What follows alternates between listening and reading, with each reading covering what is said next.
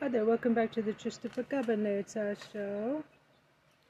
And let's do a shout out to KAMP Student Radio at the University of Arizona in Tucson. And KBYT, Pasquayaki Tribal Radio. And let's listen to some more Mea Culpa. I can, I'm just going backwards in time.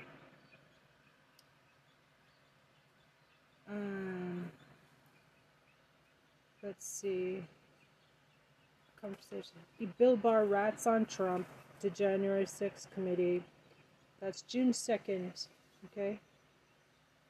And yeah. Shout out to my students. Thanks for 10,000 followers. I'm Mark Kelly, and I approve this message. I didn't expect to fix Washington in a year, but I started by doing things differently. I don't take corporate PAC money, and I publish my Senate schedule online because I know who I work for. Paid for by Mark Kelly for Senate. Yeah, thanks, Senator Kelly. You're doing a good job. Give you a B+, maybe A-. This is my Mea Culpa, oh baby, don't laugh at me. If I tell you my story, don't cry for me. My Mea Culpa. This is Michael Cohen, and you're listening to the Mea Culpa podcast. And this is Memorial Day, a time to reflect with friends and family, is also the unofficial beginning of summer. But there were 16 mass shootings over Memorial Day weekend. And I'll say it again, 16 mass shootings. Oh my God. And yet, Republican members of Congress and the conservative majority of the Supreme Court say it's constitutionally impossible to stop the mass murder of our children and everyone else because the Second Amendment says so. I just have to say respectfully that there is a way for us to have common sense gun laws. There is a way for us to make sure that lawful, responsible gun owners like yourself are able to use it for sporting, hunting, protecting yourself. But the only way we're going to do that is if we don't have a situation in which anything that is proposed is viewed as some tyrannical destruction of the Second Amendment. The Second Amendment is why we can't go to pretty much anywhere without the fear of getting shot to death. The Second Amendment is why you can't be immediately arrested for openly carrying around an assault rifle into a Walmart, and why you can't be immediately arrested for smuggling a hand cannon in your boxer shorts to the gym. The Second Amendment is how law enforcement justifies the need for military-grade armaments to, of course, match the firepower they meet in the streets. The Second Amendment protects fucking idiots who shoot wolves from helicopters with machine guns. The Second Amendment is why our kids are scared to go to school, and it's way past time for the Second Amendment to be replaced or certainly repealed. We're back. You're watching CNN. I'm Brooke Baldwin. A stunning call to repeal the Second Amendment is perhaps the most radical proposition in the gun debate. So to hear it from a retired Supreme Court Justice is simply quite stunning.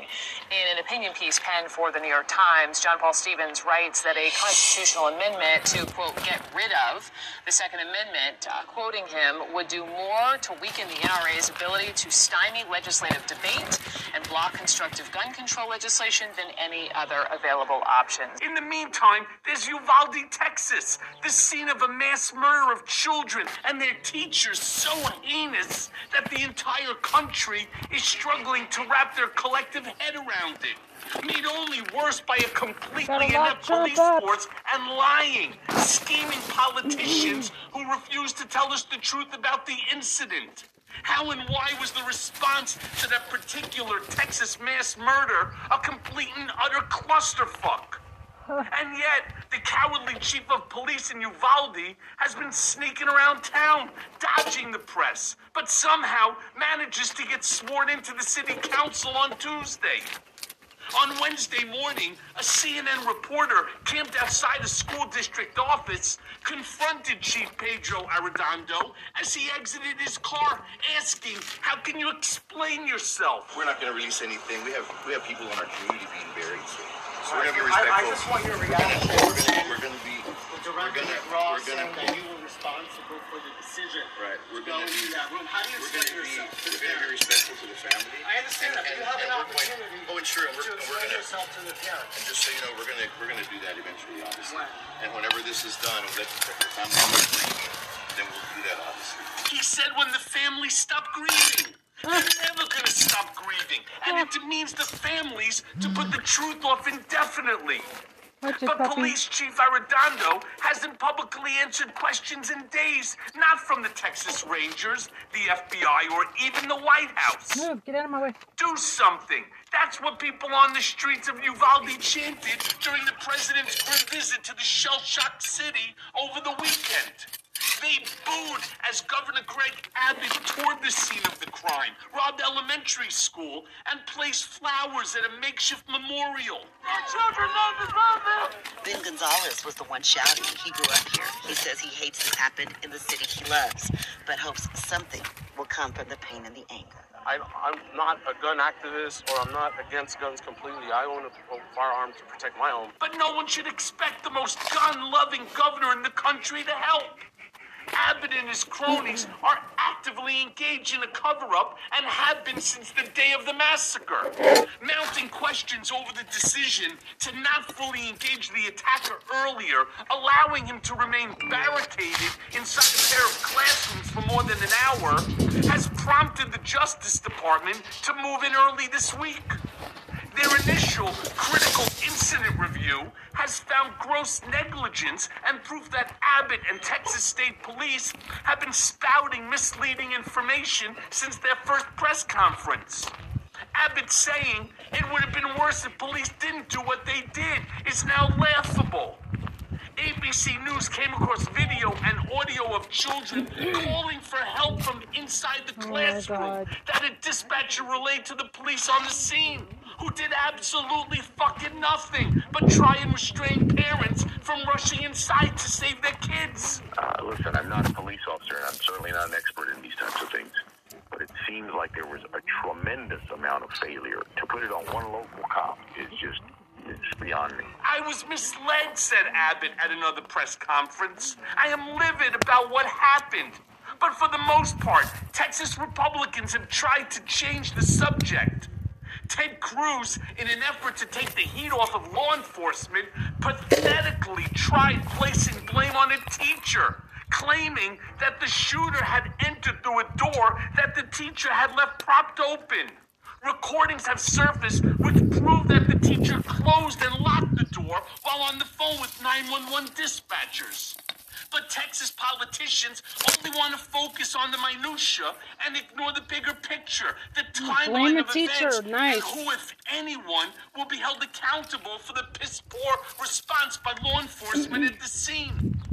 As I'm reporting this, no one has been fired and no one has resigned, which is standard police procedure when an investigation goes this far off the rails. But apparently, shame is dead in Texas, too.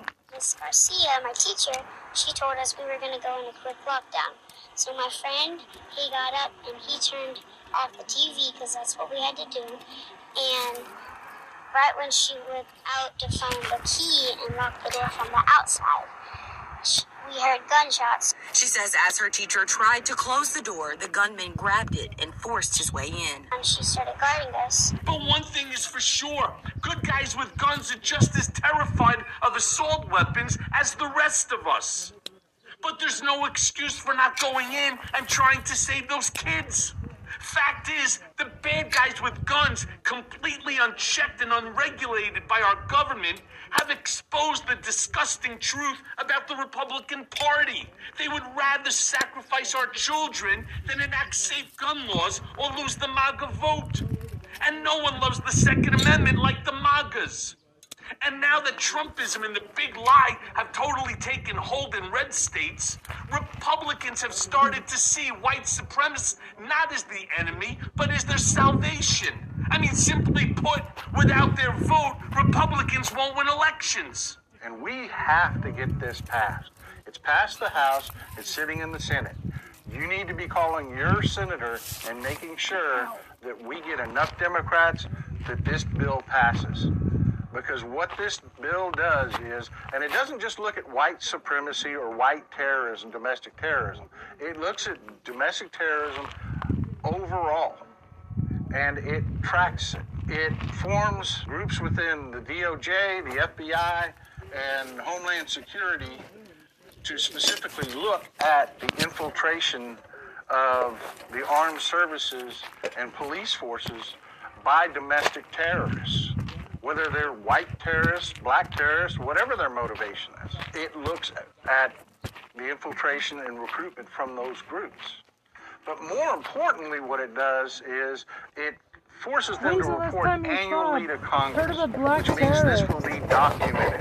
There will be a database for this information for the first time. Last week, Senate Republicans blocked the Domestic Terrorism Prevention Act because it would have targeted white hate groups by creating an interagency task force to combat the rise of conspiracy-driven domestic terrorists and white nationalists infiltrating the military and police. Yep. Democratic Senator Chris Murphy, whose home state suffered the Sandy Hook Elementary School massacre a decade ago, argued that it's an inoffensive, apolitical piece of legislation that just seems to be more coordinated in taking down violent white supremacists. I mean, if we can't find consensus on fighting white supremacists, what can we find consensus on? They are white supremacists. Well, good question, but probably not gun safety. And Jerry Nadler was on the House floor, and he was talking about white supremacy, and he was bringing up the terrible shooting that happened in New York, but totally ignoring the shooting that happened in California that I think involved an Asian man that was the shooter, totally ignoring the guy that drove his car, black man that drove his car through a Christmas parade, killing people and was a racist himself, completely ignoring the black man that did the New York subway shooting. You know, these people are all guilty of these crimes. When was that? And it's not did that about actually race. Happen? It shouldn't be even? About race. But they're clearly racist as well. I think things have gotten so bad that everyone is getting more rational about it, Biden said. At least that's my hope. Well, mine too. But that and 5 cents will get you absolutely fucking nothing. Biden is perhaps remembering a time before McConnell completely obliterated the Senate. The president called on rational Republicans, McConnell and Senator John Cornyn of Texas, to get the ball rolling. But history tells us that McConnell will never move forward on gun safety because it doesn't go with the GOP narrative that red states and white Christians everywhere are under siege by racial minorities, by trans people, by gay people, and women, of course. So you need your guns and assault weapons to fend off all these terrible threats. McConnell won't give up the narrative because it gets votes. White supremacy is still at the heart of all the GOP is doing to obstruct common sense anything. If you were to assemble a list, a hierarchy of concerns or problems this country faces, where would white supremacy be on the list? Right up there with Russia, probably. It's actually not a real problem in America. What? The combined membership of every white supremacist organization in this country would be able to fit inside a college football stadium? White supremacy, that's the problem. This is a hoax. Just like the Russia hoax, it's a conspiracy theory used to divide the country and keep a hold on power. That's exactly what's going on. But it looks like Democrats are going to give it the old college try anyway and work with Republicans on the Protecting Our Kids Act. 8 pieces of gun control legislation that will be packaged together and moved to the House floor for a vote next week. On the table are red flag laws, extension of background checks, safe storage measures, and mental health expansion, even though only about 25% of shooters have a previous history of mental health issues. Republicans love to blame gun violence on anything but guns. Also up for discussion is banning assault weapons, which Democrats don't have the votes to pass, but that Biden keeps pushing anyway, pointing out in a recent press conference that once Clinton's 1994 assault weapon ban expired, incidents of killings with AR-15s tripled. All this just as New Zealand's Prime Minister, Jacinda Ardern, visited the White House. Ardern had basically put an end to gun violence in her country after the Christchurch massacre in 2019, where a gunman killed 51 Muslims. Ardern then delivered a ban on semi-automatic firearms and other safe gun laws within weeks. But then again, she didn't have McConnell and the NRA to contend with. Wondering if you could explain to us how you did it. Why New Zealand was able to do that when we can't pass so much as universal background checks for people with history of mental illness or violent behavior, even though 91% of Americans approve that, want that, on both sides of the aisle. How did you get that done, or how did you New Zealanders get that done? Because I know it's general consensus. Well, I can only speak to our experience in New Zealand, but you know, when I watch from afar and see events such as those today, I think of them not as a politician. I see them just as a mother, and I'm so sorry for what has happened here. And then I think about what happened to us, and all I can reflect is we are a very pragmatic people. When we saw something like that happen, everyone said never again. And so then it was incumbent on us as politicians to respond to that. Now, we have legitimate needs for guns in our country for things like pest control and to protect our biodiversity, but you don't need a military-style semi-automatic weapon to do that.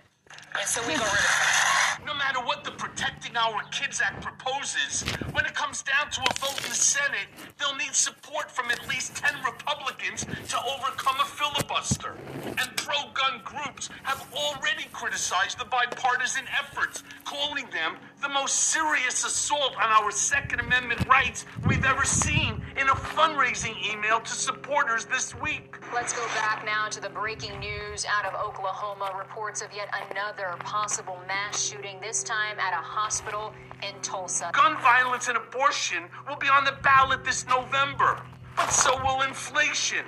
However, if Democrats can prove their case to the public that the GOP supports gun violence by opposing safe gun laws, we may still have a shot to keep the House and the Senate.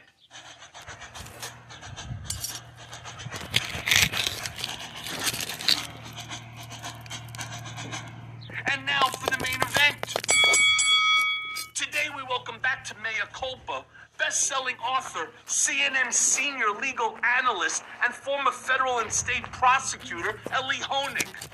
And I also know him from his popular podcast, Up Against the Mob and/or Cafe Brief. As a New Jersey federal prosecutor, Honig directed major criminal cases against street gangs, arms dealers, and even a few corrupt politicians. He was also an assistant U.S. attorney for the Southern District of New York, where he successfully prosecuted more than 100 members of La Cosa Nostra, including bosses and other high-ranking members of the Gambino and Genovese organized crime families. And now Honig leverages all that prosecutorial experience to keep the public informed, and is fodder for his latest book due out soon, entitled Hatchet Man: How Bill Barr Broke the Prosecutor's Code and Corrupted the Justice Department. Interested? Sure you are. So let's go now to that conversation. Okay, so Elie, so we know that you're on to Bill Barr, all right? That's what your new book, Hatchet Man, is all about. Now he's on a rehab tour. As far as I'm concerned, it's a fucking bullshit rehab tour, and says that he's going to cooperate with the January 6th committee. So here comes my side comment. Wow, isn't that special of him, right? Except the fact that he fails to mention that he backed the big lie for all this time, really for a long, long time. Do you believe anything that Bill Barr is selling? So, Michael, you hit the nail on the head. And when you say, do I believe anything he's selling, I believe some of it, but what Bill Barr does really masterfully, dishonestly, is he always gives us part of the truth, but not the whole truth. He gives us the part he likes, he leaves out the part he doesn't. And what you hit on is exactly my big criticism of Bill Barr when it comes to the big lie. Bill Barr wants us all to remember. He writes about it in his book. He did a whole national TV tour where he constantly mentioned the fact that after the election, 3 weeks after the election, when he was still Attorney General, he came forward and said, we, DOJ, have found no evidence of widespread voter fraud. He did do that. That's for sure. What he's leaving out, and he wants erased from the historical record, but I do not leave out of my book, is the fact that for months leading up to the election, he was one of the biggest proponents. He fanned the flames of the big lie, and he did it as Attorney General. He did an interview on NPR where he talked about this massive risk, counterfeit ballots. It was so bad that poor NPR, God bless their souls, had to run a correction article entitled, NPR let the Attorney General tell a falsehood on our air. He went in front of Congress and said, oh, there's all this threat of fraud. When he was asked, do you have any evidence? He said, no, but I have common sense. He went on CNN, where I'm a contributor, with Wolf Blitzer. And he said, we have this case involving 1,700 fake ballots. Turned out that case involved one fake ballot, one single fake ballot. And DOJ had to issue a correction of their own Attorney General after the fact. They blamed it on some low-level staffer. So you're exactly right. Bill Barr is as dishonest as the day is long. He's trying to change history now after the fact. In my view, it's too late. Yeah, I agree with you. What I would like to see Bill Barr do is, okay, we all know the big lie is just that. It's a big fucking lie. However, one of the things I personally would like to see is Bill Barr step up to the plate and own the other things that we know that he was involved with on behalf of Donald as his fixer. And of course I know this because I was the fixer before Bill Barr. So I know exactly how Donald works and I know exactly how Bill Barr was thinking. I would love to know whether or not Bill Barr was directed by Donald, which is what my next book, Department of Injustice, is going to be about, a forensic dissection of my entire case, something that you're actually quoted in the book as well. And what I really like to know is what did Donald tell him to do, whether it was for the original case or for the unconstitutional remand. You see, Bill Barr is involved in so much more than just the big lie. And most people, even if you're Republican, even if you're a Trump supporter, they still know that it's bullshit, that the voting machines are not, we're not rigged and we're not being, controlled by Venezuela, and so on. I mean, they all know that it's just Hugo Donald Chavez is dead. Weird, which is what he is, right? That's really what it's all about. But I'd like to know the other things that Trump told him to do. What he's done so far, as far as I'm concerned, it falls real short of what the American people want to hear. Yeah, and what we're entitled to know. I think Bill Barr has an awful lot of explaining to do about his tenure. I have something like 15 chapters in my book, and the election part of it is one of those 15. And what's really remarkable to me, Michael, is even after the fact, Bill Barr has admitted some things that, or we've learned more, and this is in the paperback, which is out new, that really proved my thesis and then some. I mean, it turns out it's actually worse than we knew. I'll give you a couple of quick examples. One of my main criticisms of Bill Barr is that he politicized DOJ and he politicized his job as Attorney General. And I say he did a whole bunch of political errands for Donald Trump. Well, he denies it, and I give all sorts of examples in the book. But then he reveals in his own book, that after Robert Mueller was done testifying in July of 2019, and it was pretty clear at that point no one was going to get indicted, and the Mueller investigation had largely fizzled out. What did Bill Barr do? According to him, nobody knew this, he had a champagne party in his office. To what? Why do you have champagne? To celebrate. And then Savannah Guthrie actually asked him about that on NBC and said, doesn't that sort of indicate that you were being a bit political?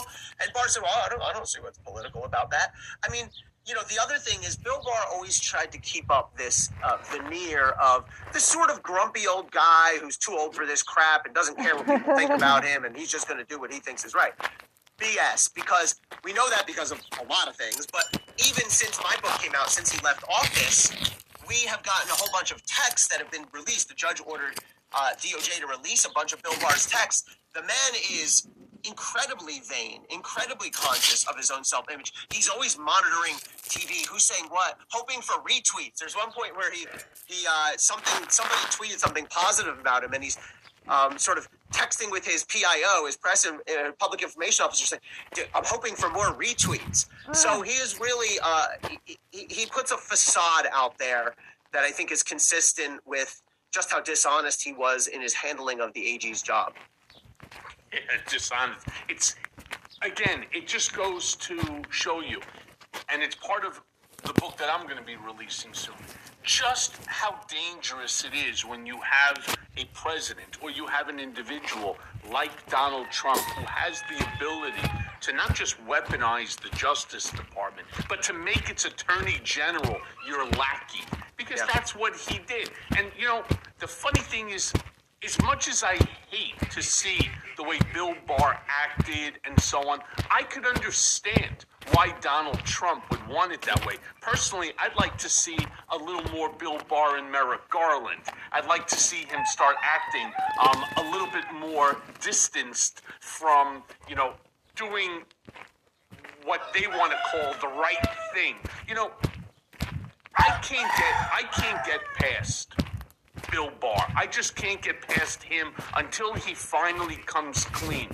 Not just, again, on the big lie. Again, you know, and I repeat it so often, I actually hate even hearing the words. We all know that Trump's big lie is nothing but that, a big lie. We know that the election was stolen. Now, every now and then you get a comedian like a David Pakman or, you know, some of these other guys that will go out there and have these conversations with these lunatic Trump supporters. They're really few and far between. They are fun to watch because they're just so stupid. But at the end of the day, there's so many other things that Bill Barr has to answer for. Like, I would like to know about phone calls with Russia that Bill Barr may have knowledge of. I'd like to know about my case, the unconstitutional remand of a U.S. citizen back to prison because I refused to waive my First Amendment constitutional right. I'd like to know more about Bill Barr's knowledge about the January 6th insurrection. I'd like to know so many other things that I think are so much more important than what we already know. Right? I mean, it just at some point in time, we're just beating a dead horse, and in his case, just a fat cow. Oh, jeez. I don't believe that Bill Barr knew specifically that January 6th was going to happen. I believe it's clear that he was at a certain point belatedly uncomfortable with the spreading of the big lie, and I would assume fearful of what might happen next. I do think he has a lot of questions to answer. You know, I'm curious that with your case, Michael, when your prosecution was over before Bill Barr became Attorney General, but then there's what you referenced, which is when you were remanded, when they asked you to sign this form saying you would not talk about your book, right? And they threw you back in prison for 3 weeks, I think it was. At the time, I said, I think I wrote about that I've never seen anything like that. That is not a standard question. It's not a standard form, Elie. You know, as something that people don't realize, and you do. Yeah, I don't know whether it links to Barr, but it was clearly an abuse of power by DOJ. There's no doubt in my mind. There's no doubt in my mind that Bill Barr actually wrote that and had knowledge of that going forward. There's no doubt in my mind. However, you know, as you know very well, all federal forms have identifying numbers to them, right? The FI 1234, exactly. All right, they all have specific numbers. The document that was given to me to sign had no numbers. It looked like it was just printed. It was just printed off of a word. The MC 101, the Michael Cohen 101. Yes, exactly. So that's really what I would like to see.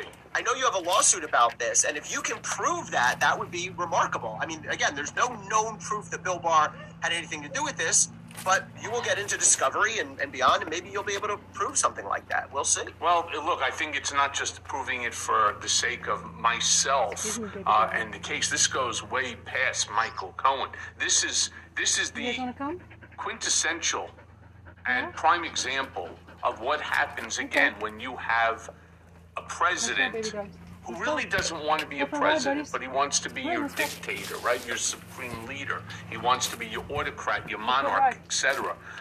That's really what happens. And again, look, We're not in disagreements over here as it relates to Bill Barr. Bill Barr has a lot to answer for. And the way he's supposed to answer those questions is not in a book, right, with an advance. It's not in a book. It's supposed to be before the American people, before a committee. So let me then ask you this next question here, Elie. Can you give us some insights about Barr that you explore in your book? I mean, you know, obviously we're doing like 1.3 million downloads now, you know, on Mea Culpa. We're really turning Mea Culpa into a movement. And I would like people to understand what your book is all about. Was he always, you know, the duplicitous fucking jerk-off that he is now? Or is there any truth to the rumors about, you know, his Epstein connection? Now, and I'm going to talk about this in a second also, right? He killed a whole bunch of death row inmates in a short time that he worked for Trump.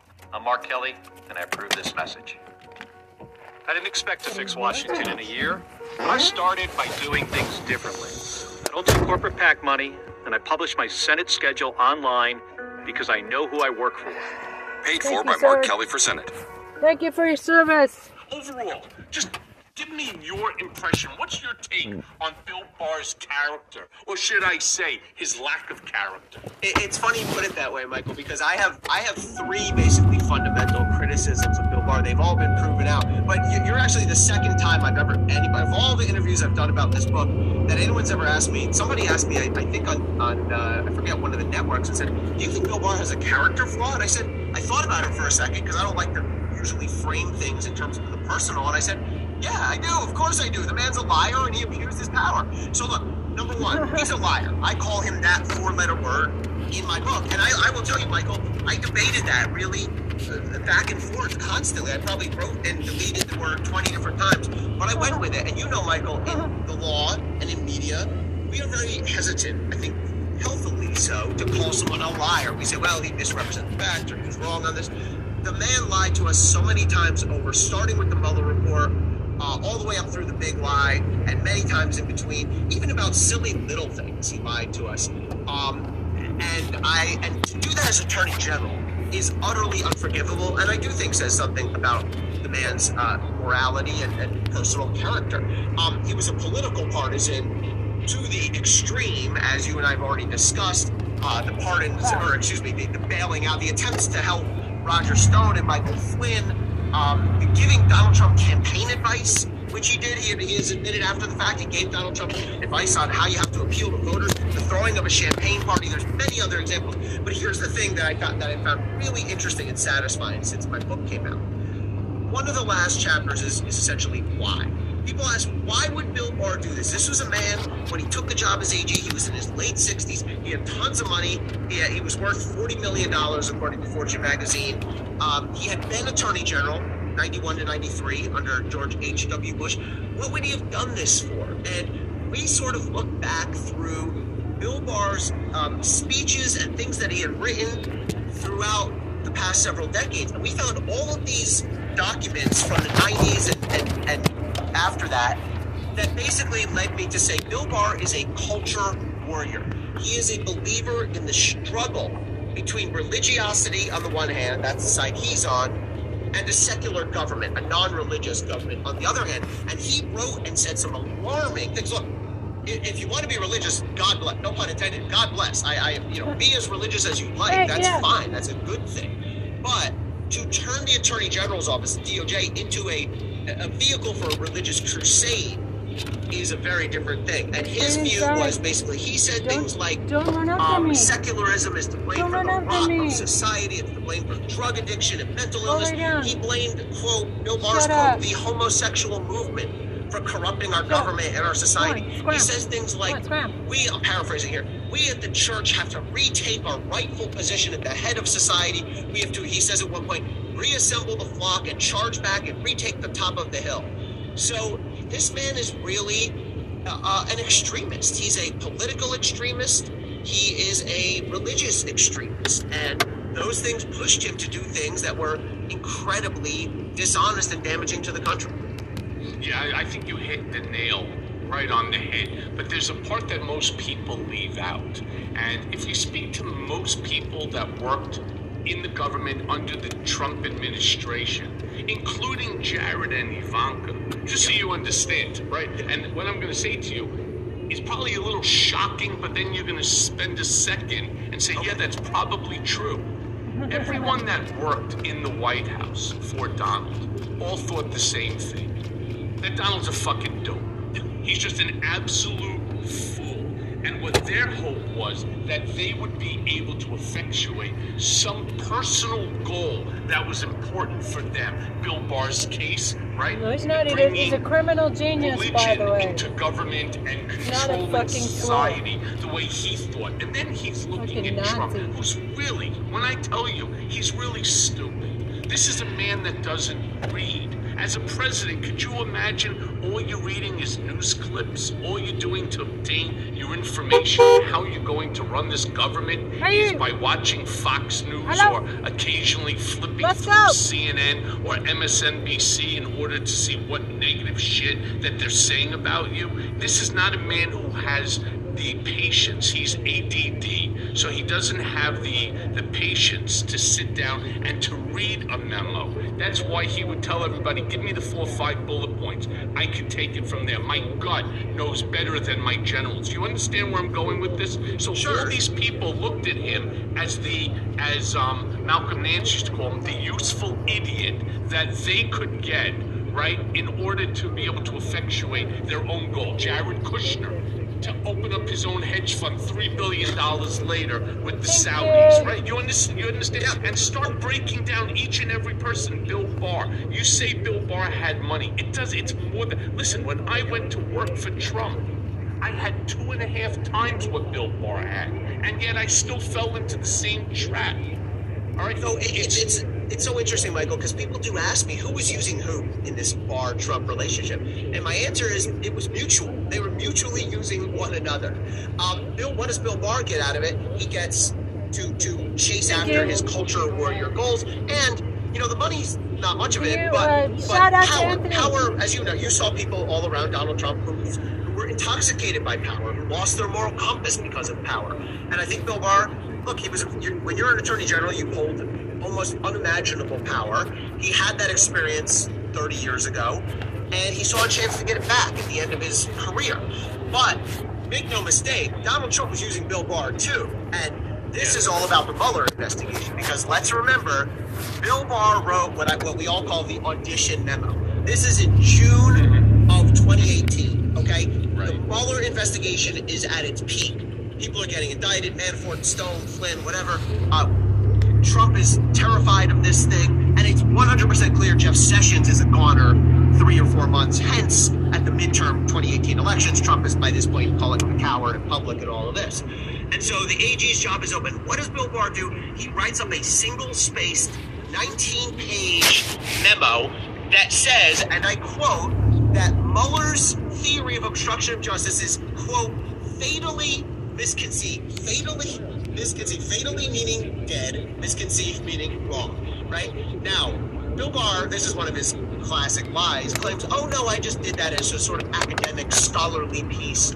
I didn't have any intention to, try to audition for the job. Well, guess what? He sends it into DOJ, it makes its way to Donald Trump's desk, and Michael, you know Donald Trump personally, I don't, but the reporting has since been what any common sense person would surmise. Donald Trump sees this memo and goes, ding, ding, ding, that's my guy. There we go, right? The one thing I want is someone who's going to make sure that Mueller does me no harm. So Bill Barr delivered exactly as advertised. Donald Trump put Bill Barr in that position and let Bill Barr advance his own extremist views as well. Yeah, and it got so bad that you may remember that there was a judge that slammed Bill Barr, right? And ordered the review, ordered the review of the Mueller, report, and all of the deletions in it. They wanted an unredacted report so that they could make a determination exactly what they thought was going on here. And that's another thing, by the way, that's happened since my book came out that I feel very vindicated by. I made the decision to call him a liar, and now we've had multiple federal judges, members of Congress, elected officials who have come out and said he lied. And if you go, there's a couple of the judges in D.C., if you go to Google and just type in liar synonym, all of those words are what the judges use: disingenuous, questionable, veracity. You know, they use nice judge speak, but luckily I'm not a judge. I don't wear a robe, so I don't have to be polite. Yeah, me neither. But I remember when... I'm not going to go as crazy. I'm not going to be as extreme as you, Mike. I'll fall somewhere between a judge and you on the polite scale. That's because your parents have control over you when you were a child. But let me... But you remember that? There was like that 23-page report by Judge Reggie Walton. Turned around and basically, you're right. He said nice things. Oh, it was like a spin. It was a massive spin report put out by Bill Barr in order to, praise Trump, and it raised all of these crazy issues and doubts about whether the Justice Department can actually, operate properly and legitimately. I mean, I can't remember in my lifetime, I can't remember another time that I ever saw the multitude of these type of comments coming from justices, U.S. district court judges, about somebody, including whether it's the Attorney General of the United States or the President himself. Your instinct is exactly right there, and it's a really important point.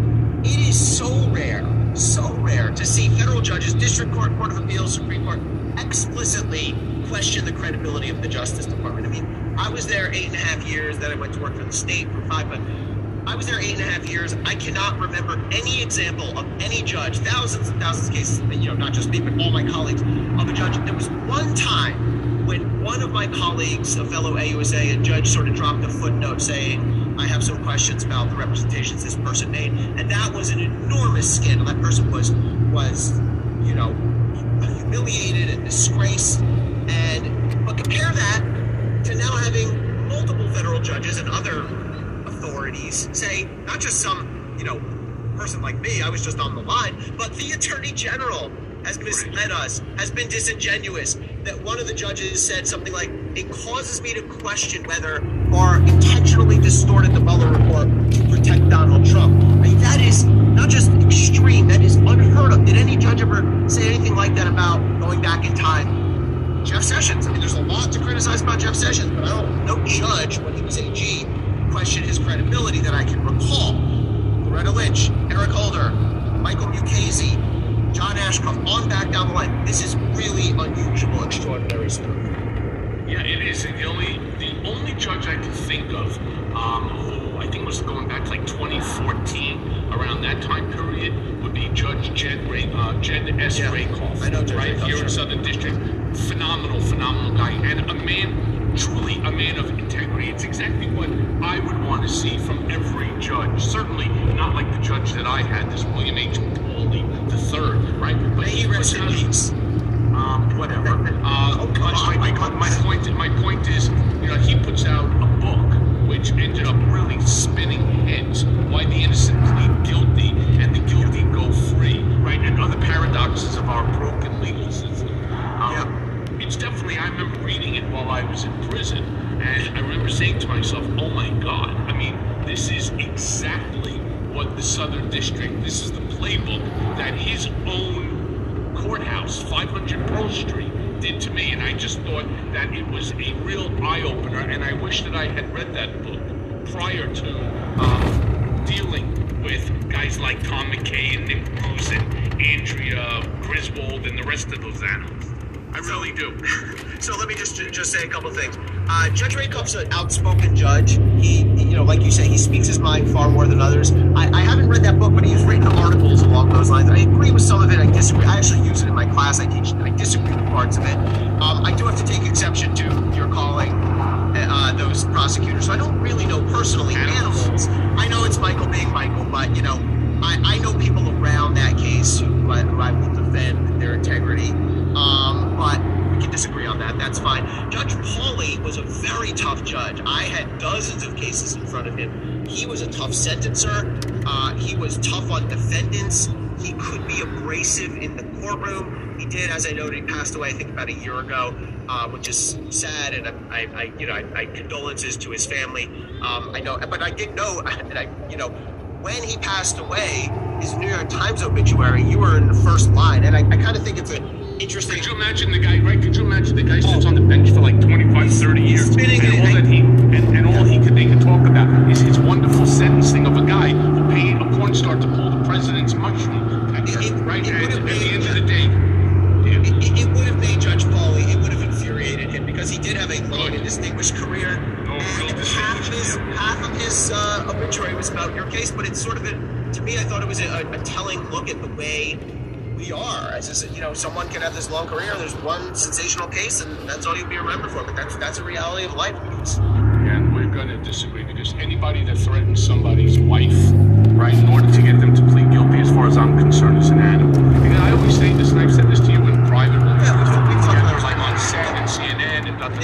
Where I turn and say, if I put a gun next to your loved one's head, I can get you to do anything that I want. And that's exactly what they did, and that's just not proper, and it's not the way our system's supposed to work. But let me just move on for a quick second here, because the January 6th committee did the unprecedented thing and recently subpoenaed 5 members of the House, right? Moron McCarthy, Jim the pedophile Jordan, Mo the schmuck Brooks. I mean, that whole group of assholes. But it's largely symbolic. Do you not agree with that? Because they can't enforce these subpoenas. First of all, how come they can't? And why can't they figure out how to do something? My feeling is, if you get subpoenaed and you choose not to show up, you should lose your seat.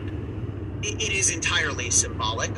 For months and months and months, probably on this podcast with you, I've been saying they need to subpoena McCarthy, Jordan, etc., even though they're members of Congress, and I know there's special rules for other members of Congress. These folks were central players. I mean, Kevin McCarthy was right in the middle of it, of January 6th. He had key conversations with Donald Trump. Jim Jordan spoke with Donald Trump on January 6th. Mo Brooks spoke at the rally. Scott Perry was trying to get into get DOJ on board. What the committee did was they served those subpoenas, wonderful, but a month ago, a month before these hearings start, when they had to know darn well, I wrote a piece about this, they have to know darn well that it was way too late for them to enforce these subpoenas. And so now we're seeing McCarthy and Jim Jordan sort of brush them off with no consequence. How could they enforce their subpoenas? There's really 2 things they could do, but the time has run out as a practical matter on both of them.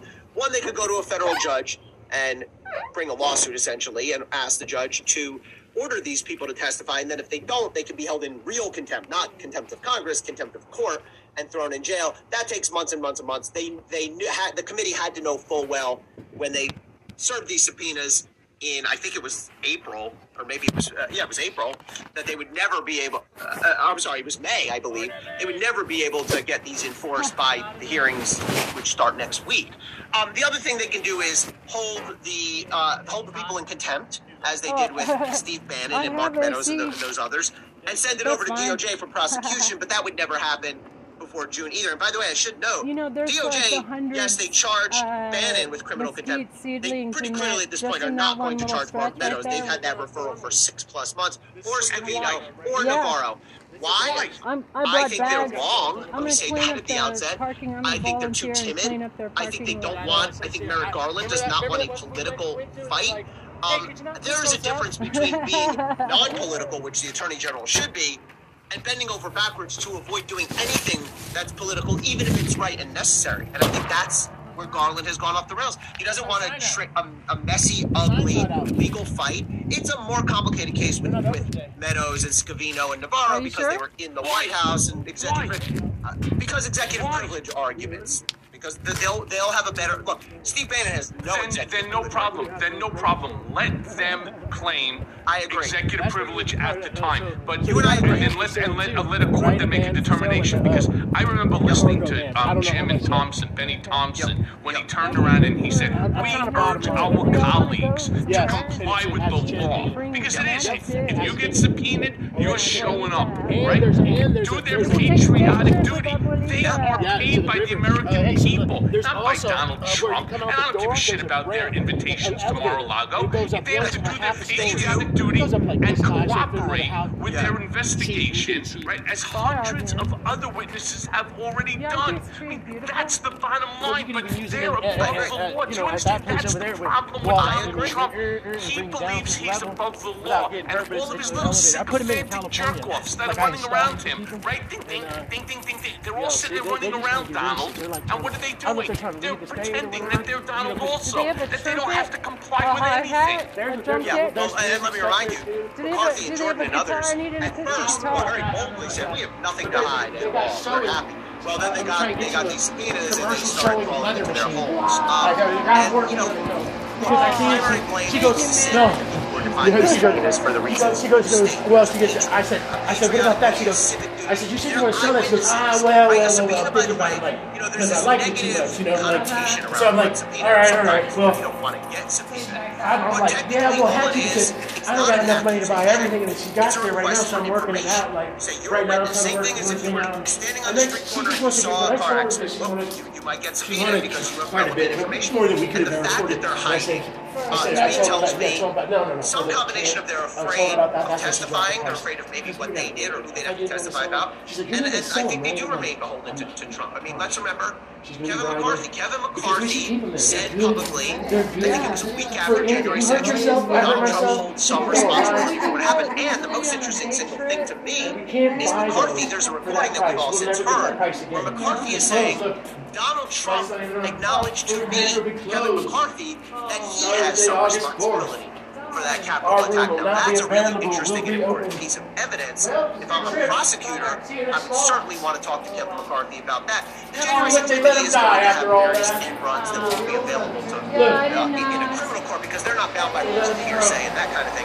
So they can just play the tape of McCarthy saying what he said, and I think they will do that. But you're right, it's not the same thing. Yeah, let me see if there's no other thing. And wait. I just came back from the Hamptons. A friend of mine had us out to their house. It was nice and a little birthday party for another friend. He was out there. It was not P. Diddy.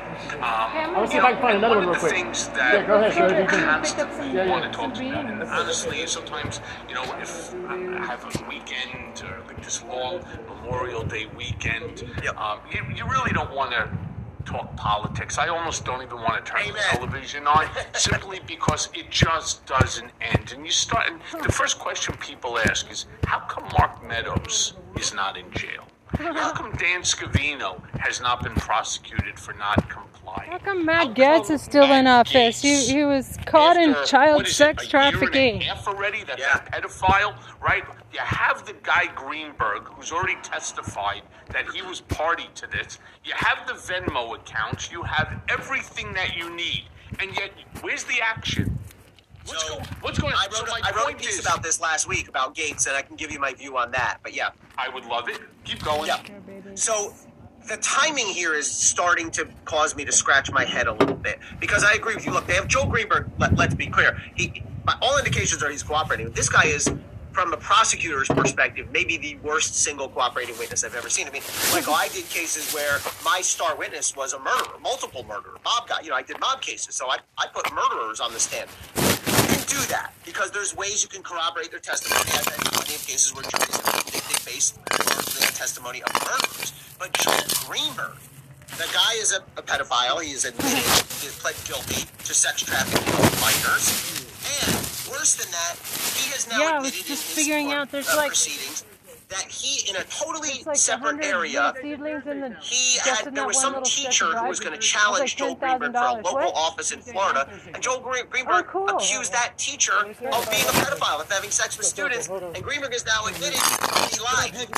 Now that's really processing, because if he's going to testify about Gates, he will say the same thing about Matt Gaetz. I mean, well, you lied about one guy being a pedophile, but let me say this. I still do think that they have enough backup for Joel Greenberg. Then you reference the Venmo record. They have other witnesses. They have the ex-girlfriend.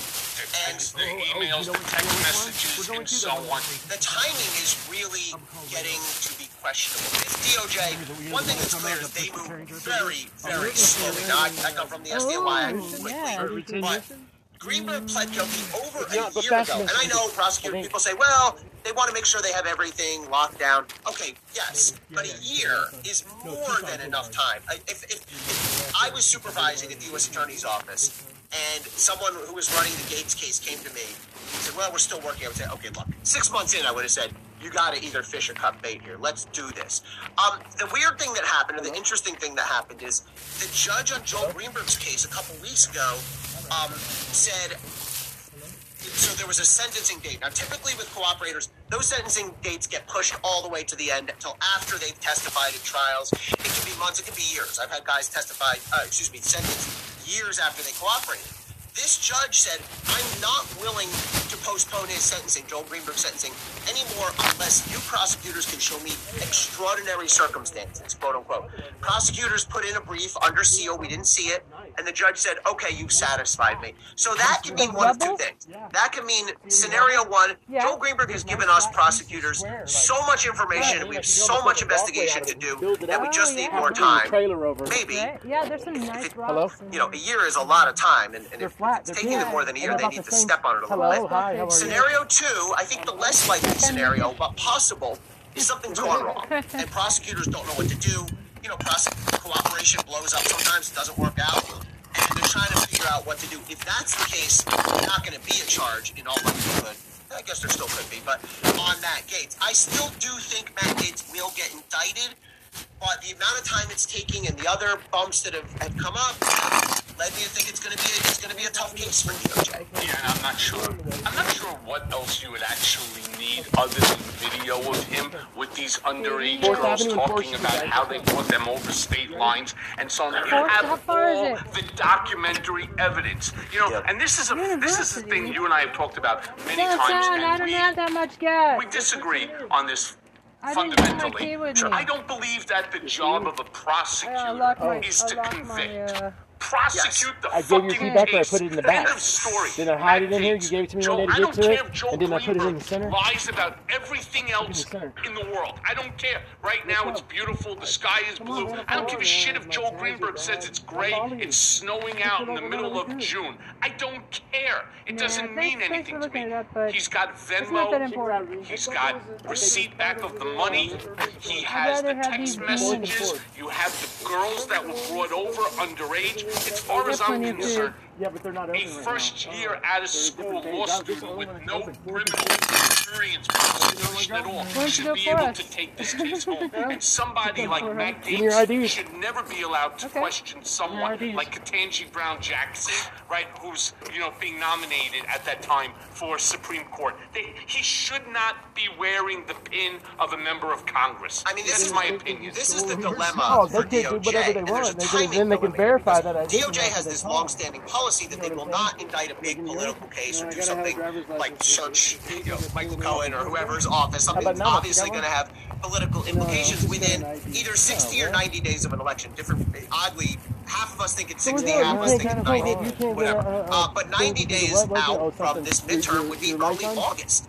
And so if they're going to indict Matt Gaetz, it's either going to be by or before, between now and early August, or after the midterms, which is really getting down the line. On the flip side, and I've been in this situation, if you're a prosecutor and it's very likely you're going to be indicting an elected official, don't you have a duty to announce that as quickly as humanly possible so the person doesn't stand for re-election in the primary, in the general? Don't you owe it to the American public? Or in my case, I dealt with this in New Jersey. We had an instance where a member of the assembly here, we knew we were going to charge, and we were coming up on the deadline day for primaries, and so we sort of expedited it and made sure we got the case out. He ended up pleading guilty before primary. So they're sort of in a timing squeeze. The other thing is that you touched on that is right as a matter of strategy is, as a prosecutor, whenever you have a cooperator, especially a vile cooperator like Joel Greenberg, you never want to have to argue to the jury, you should believe this is true because Joel Greenberg said so. You want to borrow mine?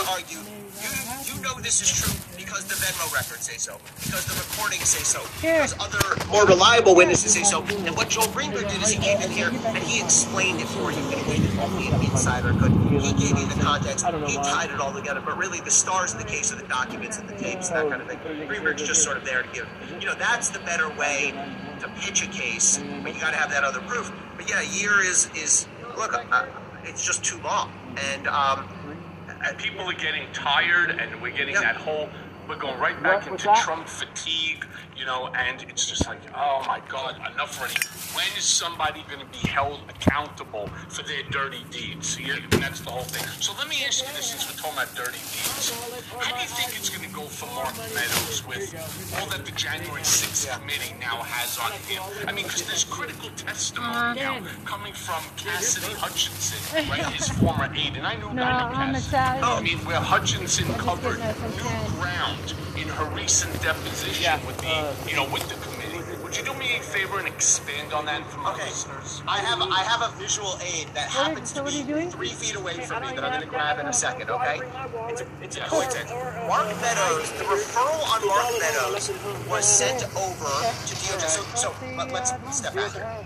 Mark Meadows gets a subpoena from the January 6th committee. Initially, he complies. He gives him these texts and other information. 2,319 to be exact.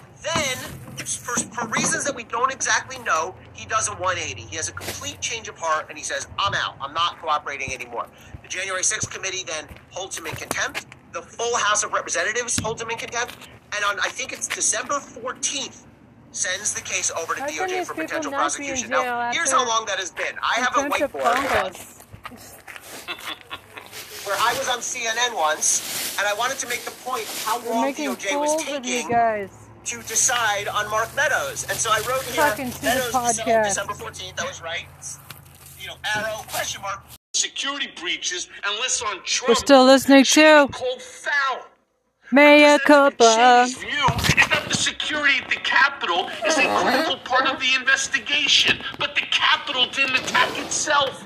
Trump did, said a spokesman for Cheney. Well, Liz Cheney lost her leadership position this week for criticizing Trump. Here to comment is Liz Cheney. Come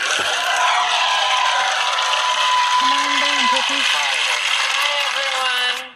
everyone. Thank you for being here. It's been quite a week for you. That's right. I was kicked out of the Republican Party.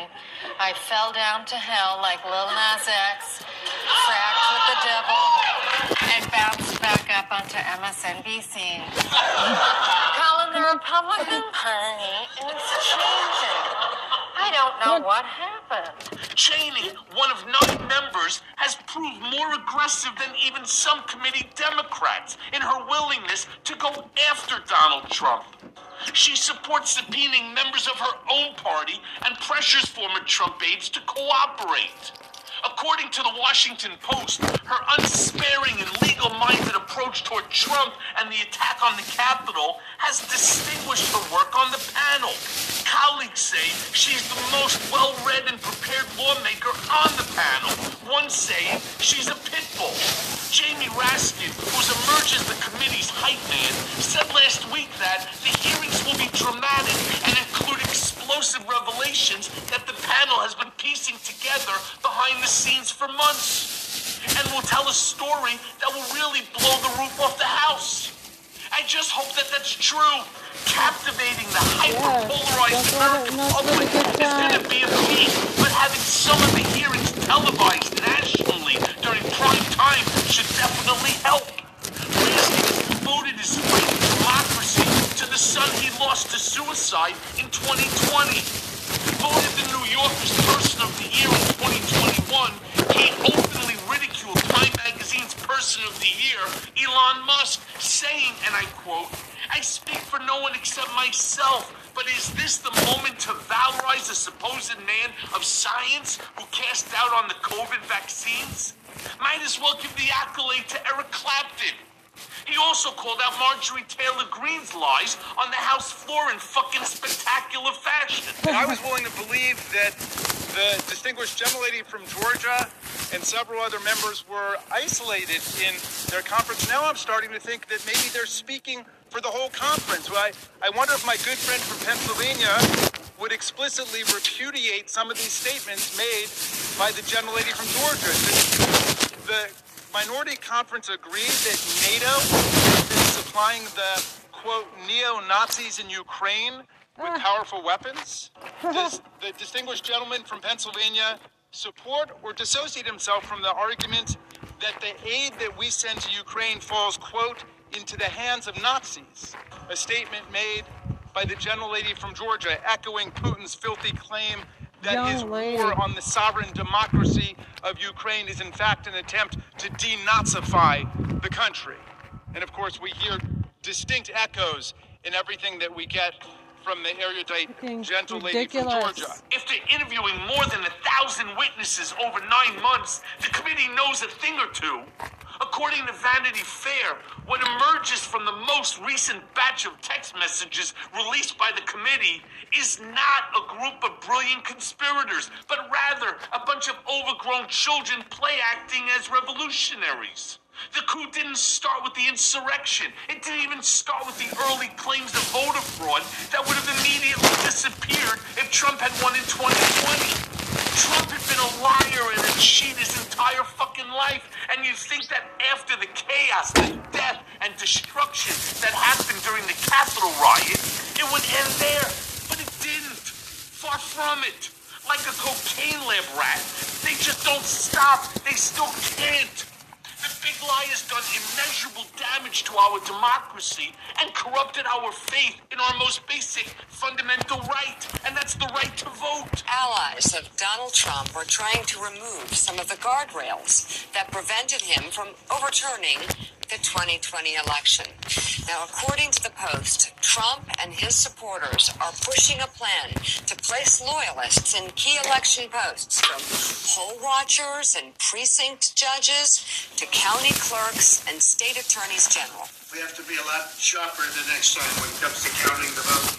It's a famous statement. Sometimes the vote counter is more important than the candidate, and we can't let that ever, ever happen again. They have to get tougher and smarter. But maybe the January 6th hearings can begin to turn that around. Oh, and newsflash, the Department of Justice has requested all the committee's transcripts of behind-closed-door interviews with Trump's inner circle, so fingers crossed they'll be used as evidence in existing criminal cases or to pursue new ones. But the fact that it's happening even before the hearings get started is a fairly good sign, so stay tuned. Hi, baby. Now for the main event. Today we welcome to our show Jack Ciattarella, a Gen Z activist, digital strategist, and budding political commentator. Jack interned for the Lincoln Project and hosts his own podcast called Zoomed In on Midas Touch. You can also follow him on Twitter, TikTok, and Instagram, or find him working alongside candidates like Florida gubernatorial candidate Charlie Crist and Marjorie Taylor Greene's Democratic opponent Marcus Flowers. If Jack's bio seems sort of short, it's because he's only a sophomore at Columbia University studying poli-sci.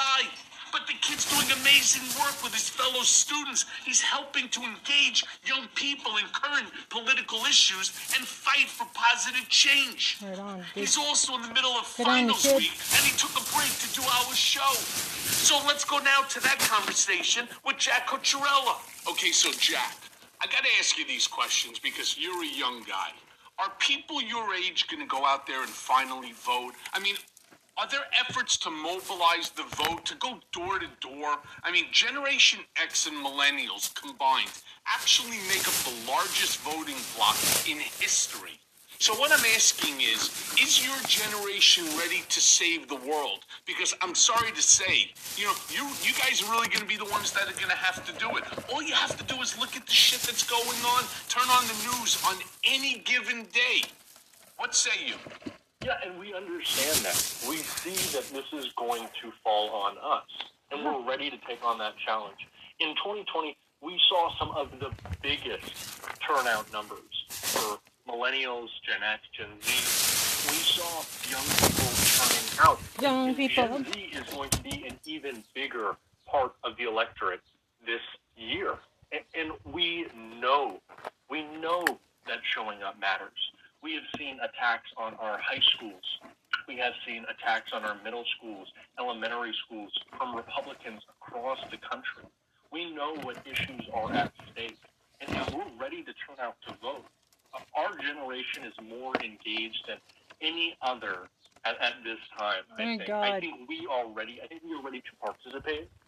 I think we are ready to call on the others that are in Gen Z to go out and vote. And yeah, there are efforts across the country. You know, this generation started off getting involved in politics in 2020. And I always like to say this is the start. This is when Gen Z knew that we could change the world. At Trump's rally in Oklahoma, when he said that he was going to sell millions of tickets, it was going to be huge, everyone was going to show up. And Gen Z was buying up all these tickets because you could just reserve them online. We kind of had this effort on TikTok, on Twitter, all across social media. We said, we're going to embarrass Donald Trump at his first rally back. And he was saying that, you know, he was going to have all these people at his rally and then no one showed up. And he was completely embarrassed. At that point, we were like, okay, we just embarrassed the President of the United States. Like nobody. What do we do now? And what we did is we turned people out to vote. And we could see it. We could see the impact. And now we know we have to step up even more. Yeah, so let me say this. As a guy who worked for the former president, both in an individual capacity and then as personal attorney to the president, and probably spent more time with him than virtually anyone, you can't embarrass him. The guy's a fucking narcissistic sociopath who doesn't understand the term embarrassed. You know, it's funny because there's this case that I was forced to testify, I was subpoenaed to testify. It's called Galizia. And one of the things that I had said was Donald is basically obsessed with the notion of getting hit in the face with a pie. It was a pie or a cupcake or something like that. And what's amazing, right, is that this happened to Bill Gates. That would embarrass him. But the fact that nobody showed up to his rally, he'll still turn around and he'll still come off and say the same bullshit. It was the greatest rally ever. It was the biggest rally. It was the biggest. Quite frankly, there's nobody bigger. All right, nobody gets crowds like that. Nobody gets crowds like Trump. Right? And you sit there and you say to yourself, fuck are you talking about? The place was empty. That's not what's needed from folks your age, Jack. All right, now, you know, I'm going to refer because I'm a little older, right, as being a part of that baby boomer, which is where I guess I fit into. But there was a Pew Research poll going back to 2016. And in that research poll, remember, this is still 6 years ago now, there's an estimated 62 million millennials. All right, that's ages 20 to 35, U.S. citizens who are part of this voting bloc. I suspect it's actually more now. It could be 65, 66 million. Even like with this podcast, Mea Culpa, which, again, it's a podcast, but I like to call it the Mea Culpa podcast movement. We don't really see the millennials as the listeners into this podcast. What is it that you guys are actually doing? Right? That you're too busy to listen to podcasts, that you're too busy, you know, to get out there. Because with all due respect, I don't see the millennials doing what's needed in order to save the country. We can no longer leave it to the octogenarians, right? I'm very pleased that Joe Biden is the president versus Trump. That's 100% for certain. Am I thrilled with everything that he's doing? No. Am I okay with a lot of the things that he's doing and agree? Absolutely. But I think we need some younger blood. And not younger blood like Josh Hawley, who's a fucking moron, or you get, the Warren Burbers. We don't need any more Madison Cawthorns for sure. How do we energize your base is really what I'm looking for. What do I have to do in order to get out there and to get more folks like you activated, because that's what we need. We, not to embarrass Trump, we need to have a voting block of like, and I tried to do this with Mea Culpa all the time. You know, we're doing like 1.3 million downloads, right? You know, per month. I'm not happy with that. I want 13 million downloads, because you get numbers like that, and then it becomes 25 million and 50. You're not just a voting block. You're a decision maker. Mm-hmm. And when you start seeing people who are fucking crazy, like, I don't know if you saw this on TikTok, Ted Cruz was being questioned by a great journalist. I've never spoken to him, from Sky News. Sky News. I just saw that. Oh, right now. Oh, my God. What a fucking fool and a coward to sit there and, as he lays hand on him, I understand your political agenda. The fuck is he talking about? Political agenda. There's 21 dead people, children. And he sits there, he goes, these are all parents that are never going to be able to tuck their kids in at night and kiss them goodnight. Fuck you, Ted. All right? And I hope he's listening to this. Fuck you 1,000 times on behalf of every kid who has died as a direct result of one of these AR-15 lunatics, right? Fuck you, Ted. What do we do to activate your generation, your group of millennials? So I saw in that interview, which was an incredible interview, and it was important because the reporter said, why does this only happen in America?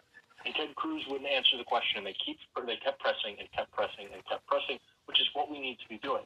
But I saw that interview on TikTok, which is where most of my generation is getting our news, our information, and learning about politics. And that's what was so important about that Trump rally. Now, embarrassing Trump isn't going to do anything, because like you said, he can't be embarrassed. But what we realized in that moment during the pandemic is Gen Z is on. We can affect change online. We can come together online and really make a movement happen. We didn't have the power, the political power before to really organize at the level that we are right now, because it was always, oh, you're too young. Take a step back. Maybe you'll have your time later. We don't really need you. We'll maybe listen, but you're not going to really be a part of this decision-making. And you're not going to be telling people what to do.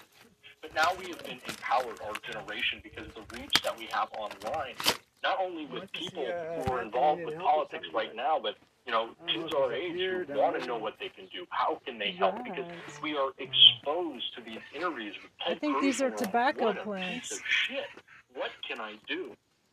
And then we're right there to tell you what you can do. We are the most informed and the most politically active generation there is. And we are so ready to be a part of this movement.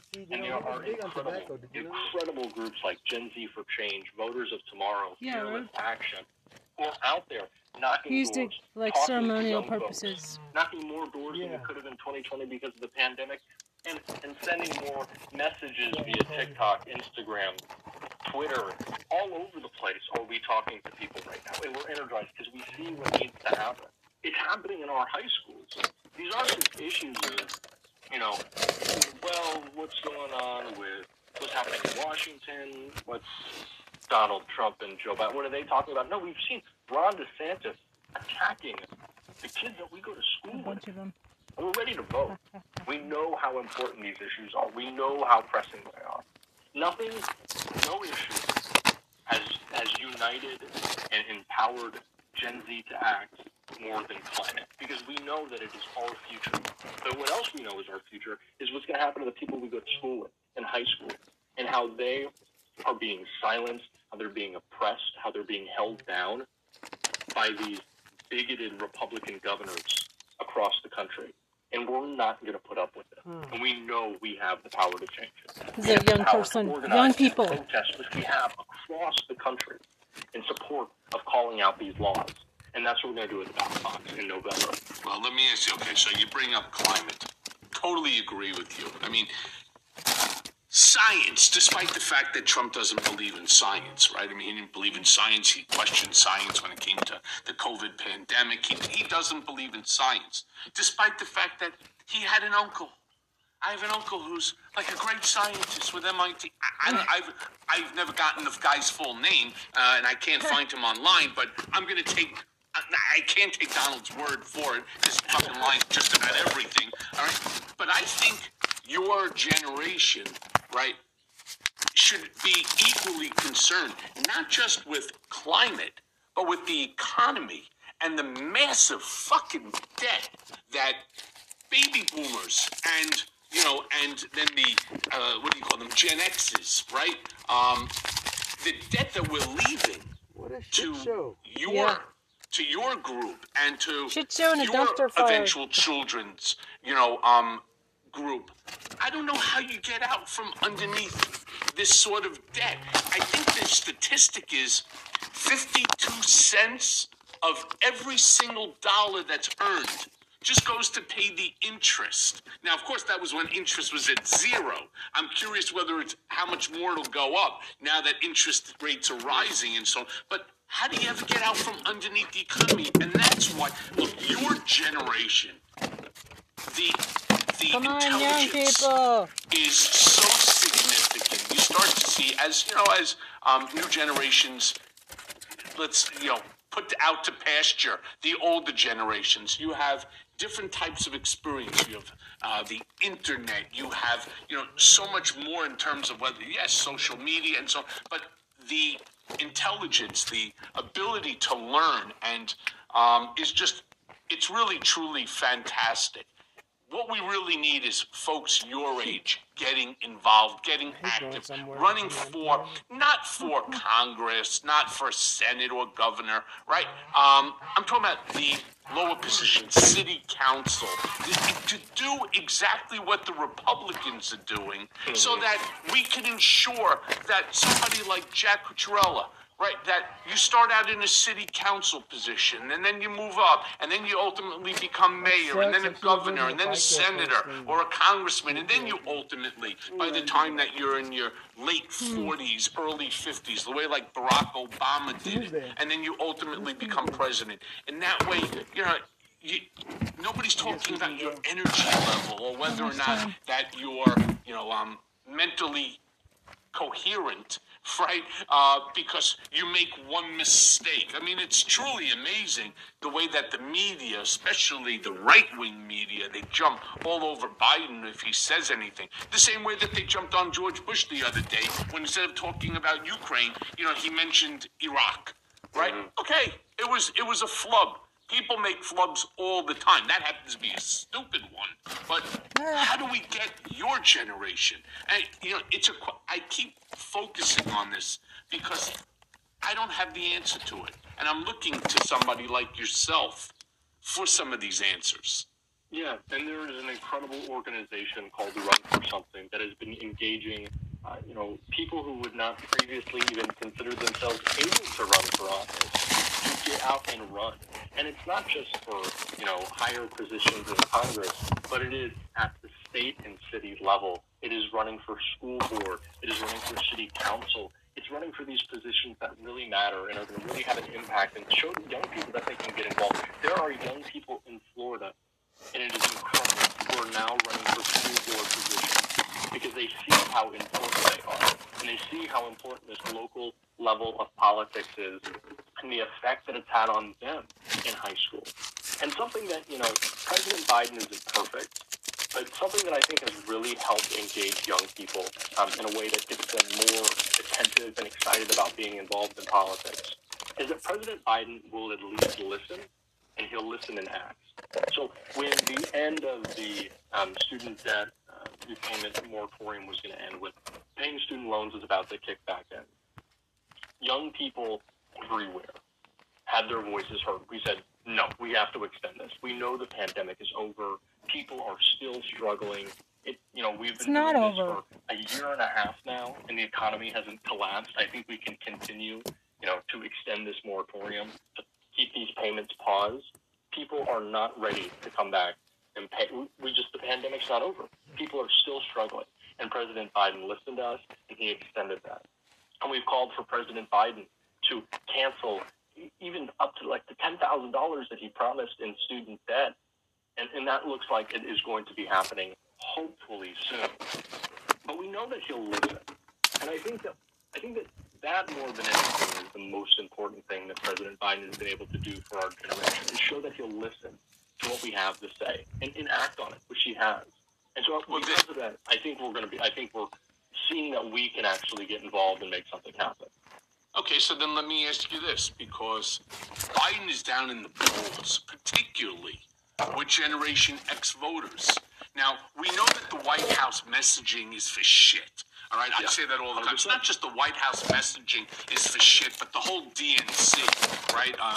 And I talk about Jamie Harrison all the time. It's just for shit. The Democrats in general really need a PR overhaul, something that we tried to do here on Mea Culpa, something obviously I know that you tried to do.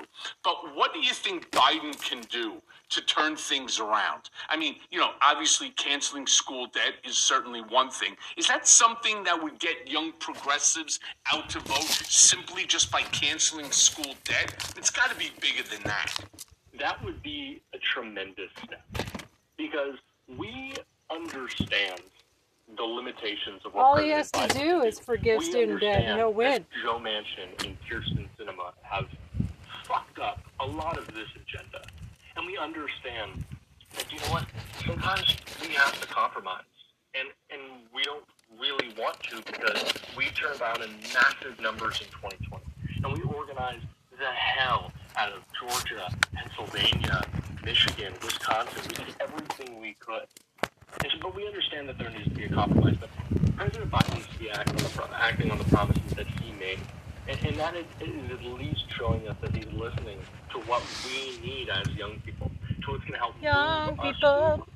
And not just us, but it will completely change for the better and start making an impact on some of these, you know, racial wealth disparities, wealth inequality in the country. It's going to be an important step forward for millions of Americans. And so, no, that's not the only thing that President Biden could be doing, because there is lots of action that needs to be taken. But again, we just need to show, he just needs to show that we're being heard, because we are actively participating in this process for him. And he needs to show that he is engaging with us as well. But no, there's absolutely more to be done. But we understand that it's going to take probably 51, 52, 53 votes in the Senate. And so really what it's been, like you said, the leniency is kind of shit. And we know that. And we know that they're not going to be the ones turning out young people. It's going to be young people turning out young people. We understand that it's upon us to have this messaging. We understand that it's upon us to go out and register voters, to talk to voters, to keep people engaged, to keep people caring. And they do. And they understand how important this election is going to be for us, getting even just the most basic needs of what's going to make this country better for young people. But we understand that. And so the messaging has fallen on us, and it's going to continue to. And so we know that. But just listening and engagement from President Biden is what we want at the most basic level, because we understand that there's nothing that we can really do about Kyrsten Sinema and Joe Manchin right now. No, but actually you can. See, that's the whole point, going back to that Pew research. You guys are the biggest voting bloc that's out there. And there are some great young people like yourself that are out there and pushing it. Vote the assholes out of office. Let me ask you, now, you're a Florida native, correct? Absolutely. You were born in Florida? All right. Born now, so here's what we know, right? The NRA is extremely strong in Florida. And in all fairness, the NRA is even stronger now in Florida, now that the entire Trump family moved down there, mm-hmm. right? You know, you can rest assured of that. Now, you recently tweeted about how much Marco Rubio takes in, I'm talking about money, from the NRA. But Parkland, the Pulse nightclub, it seems like Floridians would be tired of these mass shootings by now. I know I am. I can't watch television anymore. I mean, what are the Democrats doing, especially your age group? What are they doing there to figure this out? I mean, Val Demings is an excellent candidate. Do you think that she could win? We need to do something. Yeah, and so, absolutely, we have examples of how gun violence has affected us all across the state.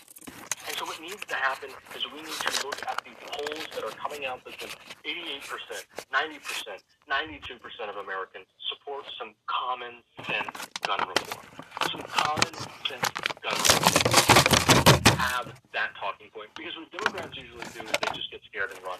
They run from the issues that we can win on. They run from talking about the issue of abortion. They run away from talking about gun reform, because, you know, you'll see Ted Cruz or Marco Rubio or Rick Scott going to say, oh, so you just want to take our guns away? And obviously that is not the proposal that we're putting forward. But Democrats just get scared and they just run from the issue, even though the issue is on our side. Like young people, we're pragmatic. Gen Z is pragmatic. We understand the nuance of these issues. And so we can have the conversation that, you know, we understand that, you know, some people really care about their Second Amendment rights. They value it so much that they are willing to apparently let children all across the country die. But your Second Amendment rights only go so far, right? Your Second Amendment rights should not allow the mass slaughter of children every day. And we understand that there are some common sense gun reforms that we can have to prevent 18-year-olds from being able to buy 2 AR-15s and get hundreds of rounds of ammo in a day without any questions asked, without any training, anything, and just be able to carry it openly. So we understand that there are some easy reforms that can be made.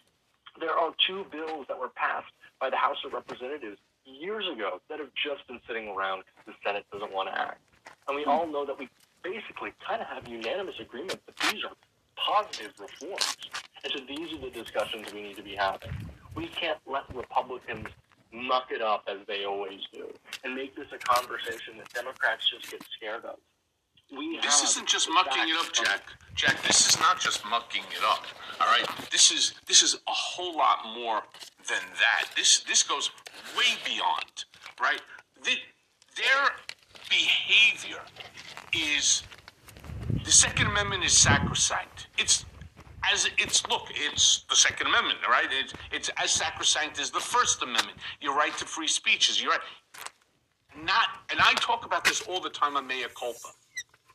I was licensed to carry a firearm, a concealed firearm, in the city of New York. There's like 1,000 people who had that license. I lost it because the president got his pecker pulled by a porn star. That's really what I was charged with.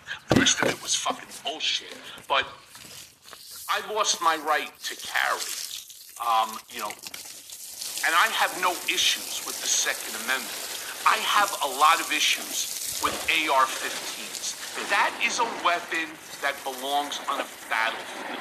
That does not belong in anyone's home. It does not, you know, and it's something, I have goosebumps when I was thinking about this, because I was watching television, and now they're taking DNA from parents at the school. There should be no reason that anyone owns any weapon that should be able to dismember someone. So just disgusting that you can't even identify who they are. Who is that protector? What do you need that for? What are weapons of war doing in the hands of 18-year-olds?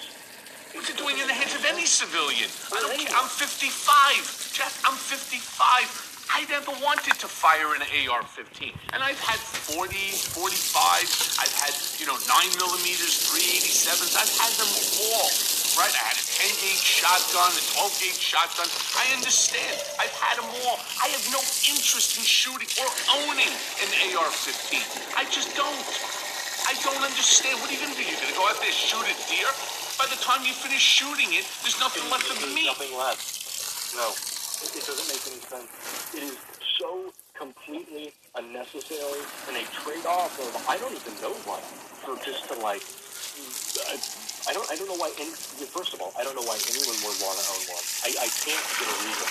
I've never had one that actually made sense. And then if you can see, small, big gun.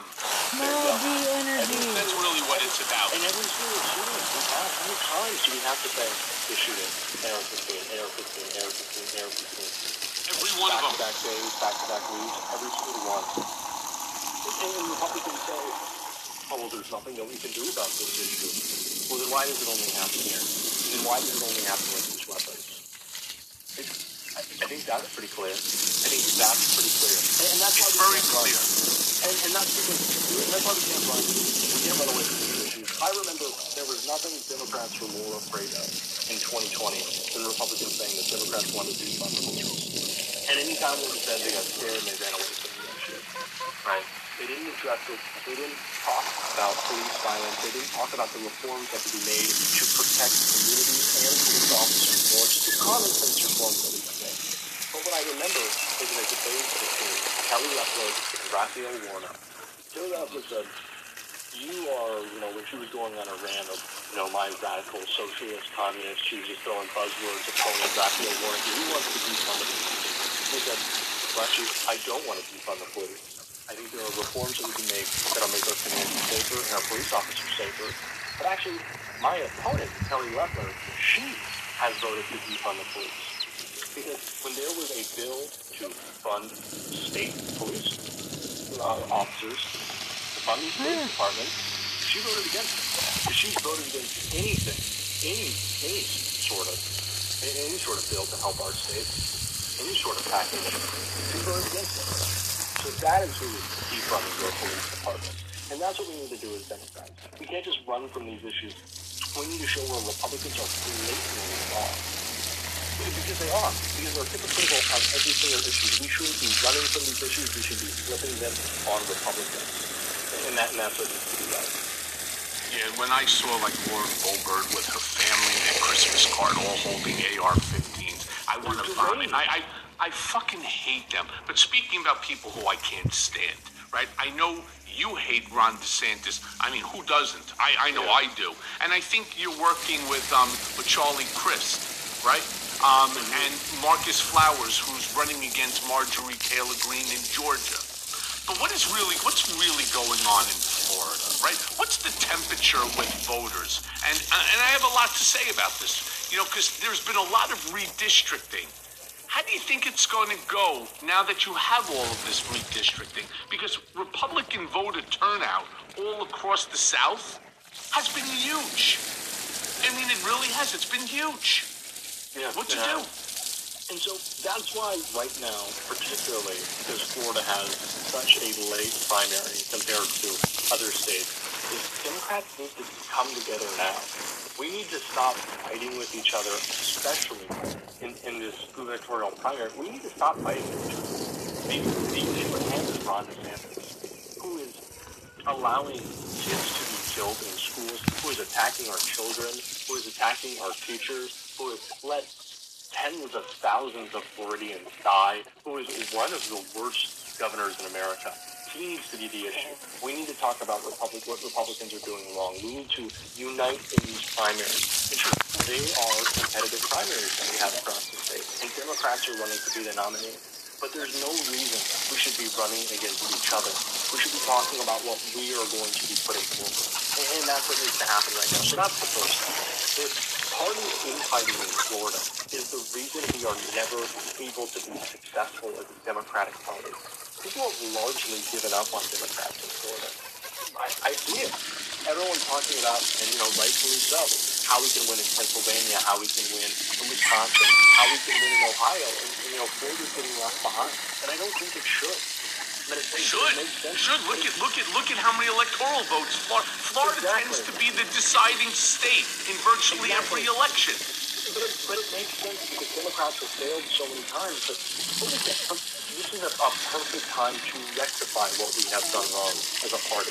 And again, we need to be talking about the issues that people can understand. We need to talk about how ridiculous it is that teachers are being fired for talking about who they are married to, that books are being banned, but not weapons of war, that, we should... Schools, just children being terrorized by our governor, and that's our focus. Don't say gay. Right? The big fight now with fucking Mickey Mouse. Serious? So that's what he's focused on. And I live in Central Florida, so all that debt that's gonna fall on me. It's gonna be. I think the number was about $3,500 a year in new taxes that people in Central Florida are gonna be having to pay. Ron DeSantis decided he wanted to go to war with fucking Mickey Mouse. It's like, we need to be saying, look what's happening in our schools. That's happened here. And you know what Ron DeSantis is focused on? He's focused on banning books and keeping kids from saying gay in schools. He wants to censor their language, what they can say, who they can be. That's what he's worried about. And we need to make it crystal clear that these are the issues that matter. What I think Democrats do a lot of the time is they say, okay, what are people talking about, right? If you're out putting elections on the field, what are people caring about? Well, what's the hot topic right now? And that's going to change by November. What we really need to be doing is saying, as Democrats, this is what we care about. This is what's important to our party. And we need to be talking about those issues. Every single Democrat should be saying Republicans voted to cap the price of insulin at $35 a month. Every single time we talk, we need to be talking about that. Republicans want to stop a woman from having an autonomy over her body. Every single time Democrats talk, that's what we need to be talking about. Republicans voted against providing baby formula for mothers who couldn't access it. $28 million they were unwilling to spend to help mothers across this country. We need to be talking about that. These are the issues that we need to be talking about. We can't let Republicans drive our agenda. We need to be the ones doing it. And that's where we're failing. We're allowing them to twist all of the issues that they want. And then we get scared when they don't agree with us. We just run away. I'm not just getting tired of Democrats doing it. I'm just being scared, right? I'm not fighting for them. I'm not caring. I'm not showing up. And that's what needs to change more than anything. That's what needs to change. We need to start fucking showing up. Yeah, you know, I was just down in Miami. My son just graduated from the Harvard Business School, University of Miami. And while we were walking around and so on, for the most part, your generation, the younger folks, you know, they would come over, they would ask to take an Instagram photo. They would say, you know, thank you for fighting for us and so on. But every now and then, I would get young folks start screaming at me, and more people, more my age, you know, would also just start screaming at me. You know, you're a piece of shit. You know, you fucking rat. You're a traitor, and all that. And I sit there and I scratch my head and I say, look, I can't argue and I can't fight with you. I'm still on paper because I have, you know, like this judge in his infinite wisdom, this Judge Pauley, William H. Pauley III, decide I should also, on top of everything, have 3 years of supervised release. So I'm in a real stand-down position. I'm going to argue with you absolutely. I'm a traitor because I paid, at the direction for the benefit of the former president, I paid $130,000 to an affair that he has, that he still, of course, refuses to acknowledge because he thinks that, you know, Melania believes him, which of course she doesn't. But I'm sitting there and I'm always curious, especially when the younger folk take on the positions of a Ron DeSantis. I don't understand it because we talked about it. Climate, economy, you know, book banning, don't say gay, AR-15, Second Amendment, NRA money. I mean, these are the things that I would like to see the DNC. I would like to see, you know, more people than just myself. I'm just one person. I'm only just one person. And I'm looking for a lot of people to sit there, like the Lincoln Project does, or Project Democracy, or Midas Touch. And so I want to see, you know, especially your generation start getting out there and the same way that Trump was able to fill stadiums, right, with his bullshit, with his lies, with his fucking theatrics, we have to kind of do the same thing. You see, that's how he was successful. He basically said to you, I'm not a politician. I'm a billionaire businessman. And what I can do, nobody else can do, because I'm not in the pockets of anybody, which turned out to be bullshit. He's in the pockets of basically everybody, especially considering all of his buddies, especially the Mar-a-Lago clan. I mean, they all pulled down billions by stealing off PPP. That money being stolen, you know who's going to be paying that back? You. I have a few more years of work, and then I'm ready to, you know, find a community and die there, right? This is all going to fall on your back. And that's why you guys should be angry and mobilized and motivated, because people like you actually have to get out there, and you have to start to help to make the difference, which, again, your voting block can change everything. Absolutely. And that's what we're stressing, is that that's true. That is true, that we can actually affect change. And for the we were talking about at the beginning of the pod, that, you know, when we had the buying up all the tickets for the Trump rally and trying to embarrass him, no one showed up. That was the first moment when we thought, okay, so we could actually make something happen. We could do something from kind of just sitting in our room. And we had to sit in our room at that time because it's COVID. What else were we going to do? Couldn't go outside and outdoors. I got my start. I was working for the Lincoln Project as an intern in 2020, and I got my start because I was going to be an organizer for the Democratic Party in the 2020 election. But because we couldn't outdoors, I couldn't. And so, you know, for that first month of COVID, when everyone was kind of just sitting around thinking, "What? I don't even know what this is. What's going on? I'm locked in my house." I was having the same thoughts. And I'm like, okay, well, you know, maybe I can do something like online. How did I just reach out? I like the Lincoln Project. I reached out via email, got connected to them, and I got brought on board. I brought on board the team. I was like, oh, I can affect change from my computer, right? Let's see how far I can take this. And since then, I've, you know, grown my following online, talking about politics. That, you know, a majority of my followers are young people, college students who, you know, just want to engage with this information. And I think that's what we started to understand, is that we can actually affect change and make these differences just from our phones, just from our laptops. And that doesn't mean that it's all going to take place online. And for a lot of times, we've been organized to make things now happen in person. These walkouts that have taken place across Florida, protests to go and they go. Those started on Instagram, on Twitter. That's where those started. Those started as ideas that people were able to get behind. And you saw how huge and impactful and meaningful those walkouts are. And now we're going to do the same thing that we're going to be walking about on November. Because we are fit. We are fit. We fucking do. This is ridiculous. There is a new set of attacks coming on our generation every day. Whether it's from a madman, mass murderer, or it's from a fucking gun. There's a freedom president for the time of the attack on our generation. Everyone is coming at this. I know everyone.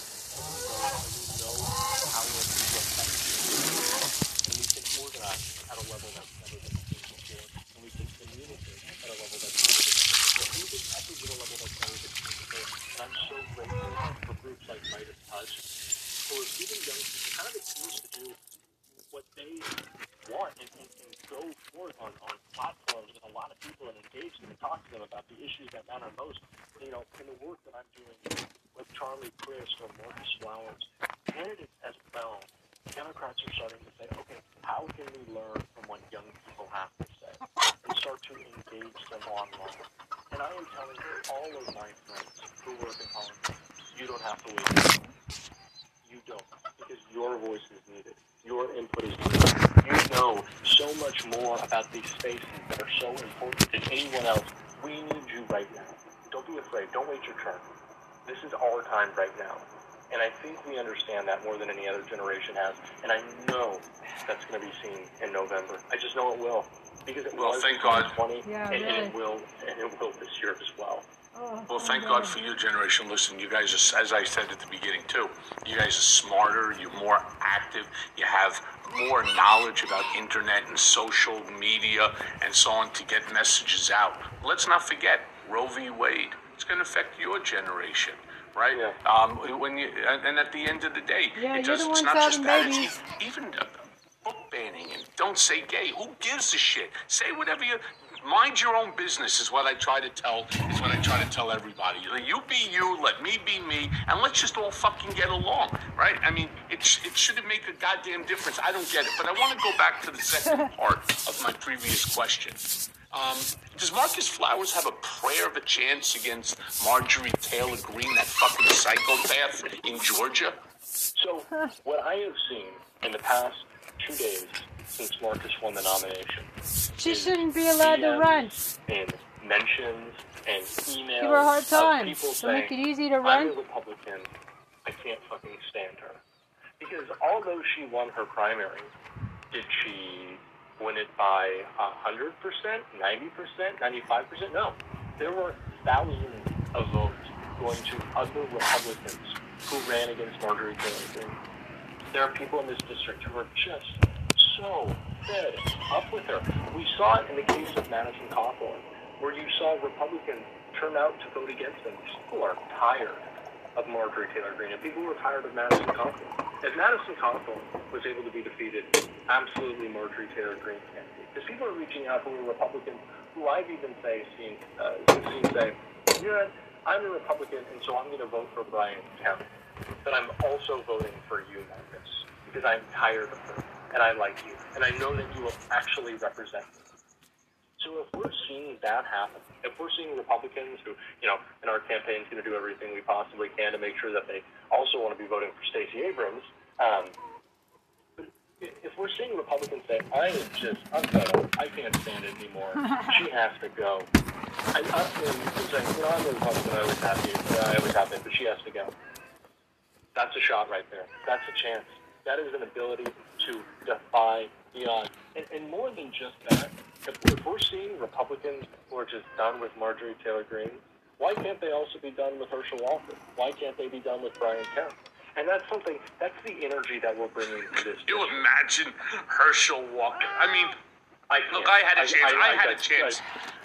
I had a chance to meet Herschel during The Apprentice. And I can tell you, that's not who I would want representing me. You know, look, I will never take away the fact that he was an amazing ball player, an absolutely amazing ball player. But that doesn't translate into being a governor. I mean, it just does not translate, which is stupid. But I want to ask you this. What do you think is the most important issue, the single most important issue for these upcoming midterms? The single most important issue for these upcoming midterms is, I'd say, a connection of issues. I'd say it's about connecting issues. I'd say the first thing that we need to say is, look what Republicans want to take away from you. They want to take away, as a woman, they want to take away your bodily autonomy. And now, that's not just going to affect women. Roe v. Wade is about the right to privacy. They're not just coming for Roe. They're coming for everything. That's what we need to say. Republicans don't really want you to be able to do what you want. They don't want you to have privacy. They don't want you to be able to have bodily autonomy. And from there, we need to say, okay, Republicans want to make you have a forced birth. And then what are they going to do after that? Are they going to give you a child tax credit? Fuck no. Are they going to help you if your child is born with type 1 diabetes? Are they going to help you pay for insulin? No, fuck no. They're not doing that. If you can't access baby formula because there's a shortage, are they going to help you there? No, absolutely not. And we need to connect these issues to say, look at what Republicans want to force people to do, and then look what they're going to do to help them. Republicans want to force you to have a baby, and then they won't help you at all. Republicans are leaving people on their own. They're leaving Gilead on their own. And then right there, we need to say, they don't care about children. They're not pro-life. They're pro-birth. If they were pro-life, if they cared about children, why are our children still being killed in schools? It is a connected set of messages that all so clearly go together because their hypocrisy is tremendous. It is. You can't miss it. It's right there in your face. Every day on the news with the people you talk to. Elizabeth Warren always says this whenever she goes to a rally. She says, you know, how many people in this room have used insulin? And, you know, you get most of the people raising their hands. Then it's, how many people have a family member who uses insulin? And then you're getting, you know, 99%. And then it's, how many people in here know someone who uses insulin? It's everyone. And that's what we have to do. We have to show people how closely all of these issues are hitting the home. So then let me ask you this. How closely these issues with schools are hitting close to home. So, Jack, let me ask you this. Who are the political heroes, if there are any, that your generation is inspired by? I think this squad is interesting because I know that you're a Beto O'Rourke fan. And, yeah, I like him. I like a lot of things that he does and that he says. But for me, for my generation, you know, we had the Kennedys, we had Barack Obama, right? Are there any rising community leaders in, you know, that we should know about in your generation that inspire you, like the way that, you know, a John F. Kennedy or a Barack Obama did? Well, we are about to have the first set of Gen Zers run for office. And there is an incredible candidate who I know and I work closely with. His name is Ray Reed. He's in Missouri's 2nd Congressional District. I encourage everyone to look him up and support Ray. And he is running right now to be the youngest representative in the history of that district and the first Gen Zer in Congress. You know, we are just having, because our generation kind of caps out at right now the oldest Gen Zer is like 26. So we're just now being able to run for Congress. And so we are about to have a wave of people who inspire us. But there are tons across the country and acting every day. But we are about to have our first political candidates, Gen Zers, who are going to be running for office. But absolutely, Beto O'Rourke and AOC are inspirations to us, mainly for one reason. Because they're not taking shit, right? And they're calling people out. That was what was so impactful. We don't even care about civility.